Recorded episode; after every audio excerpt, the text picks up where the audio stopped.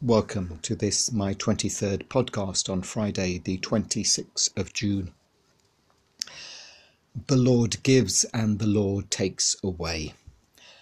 Couples happy on Tuesday upon learning that weddings were to be allowed for up to 30 people. Unfortunately, another part of the wedding is the reception, and joy was soon turned to frustration upon learning that only up to 20 would be allowed there which of the ten were to be told they couldn't attend the reception following the wedding.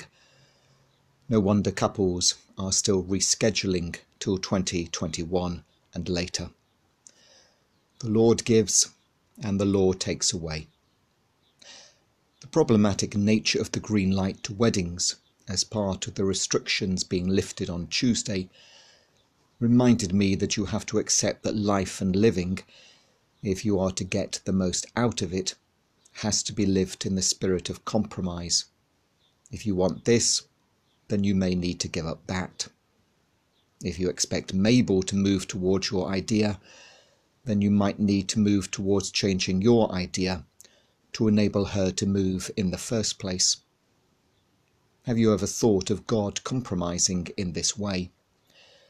Well, if you don't quite see the character of the Lord accepting the importance of compromise, then look again. In Genesis chapter 18, we are treated to the encounter between God and Abraham. The Lord has heard of the wickedness of Sodom and Gomorrah and wishes to destroy all that live there, the guilty and the righteous. Yet, from the New Living Translation of the Bible, we have Abraham asking the Lord in verses 23 and 24 Will you sweep away both the righteous and the wicked? Suppose you find fifty righteous people living there in the city. Will you still sweep it away and not spare it for their sakes? Abraham, being successful in making the Lord agree to his request, finally dares say in verse 32 Lord, please don't be angry with me if I speak one more time. Suppose only ten are found there. And the Lord replied, Then I will not destroy it for the sake of the ten. Give and take. Even Abraham and the Lord were doing it way back then. When we stop and reflect further about this idea of give and take, then we need to understand it in terms of how we relate to ourselves as well. When we set out to do something, be realistic about yourself. Set small goals. Don't expect too much. I know that the Lord gives of the bounty of the Spirit, but He is giving the Spirit to you and me.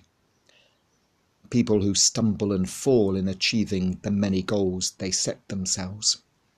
They, we, do so because we tend to think we can do far more than realistically we can at any one time. So understand the necessity of compromise, of give and take with yourself. This week I will offer every morning a short thank you prayer to God. Then next week I will also offer a short thank you evening prayer to God.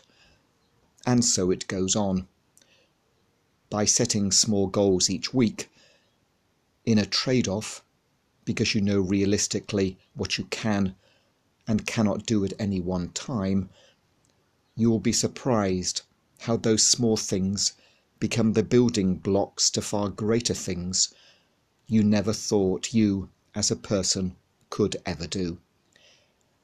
It all begins with a bit of give and take, even with ourselves. God bless.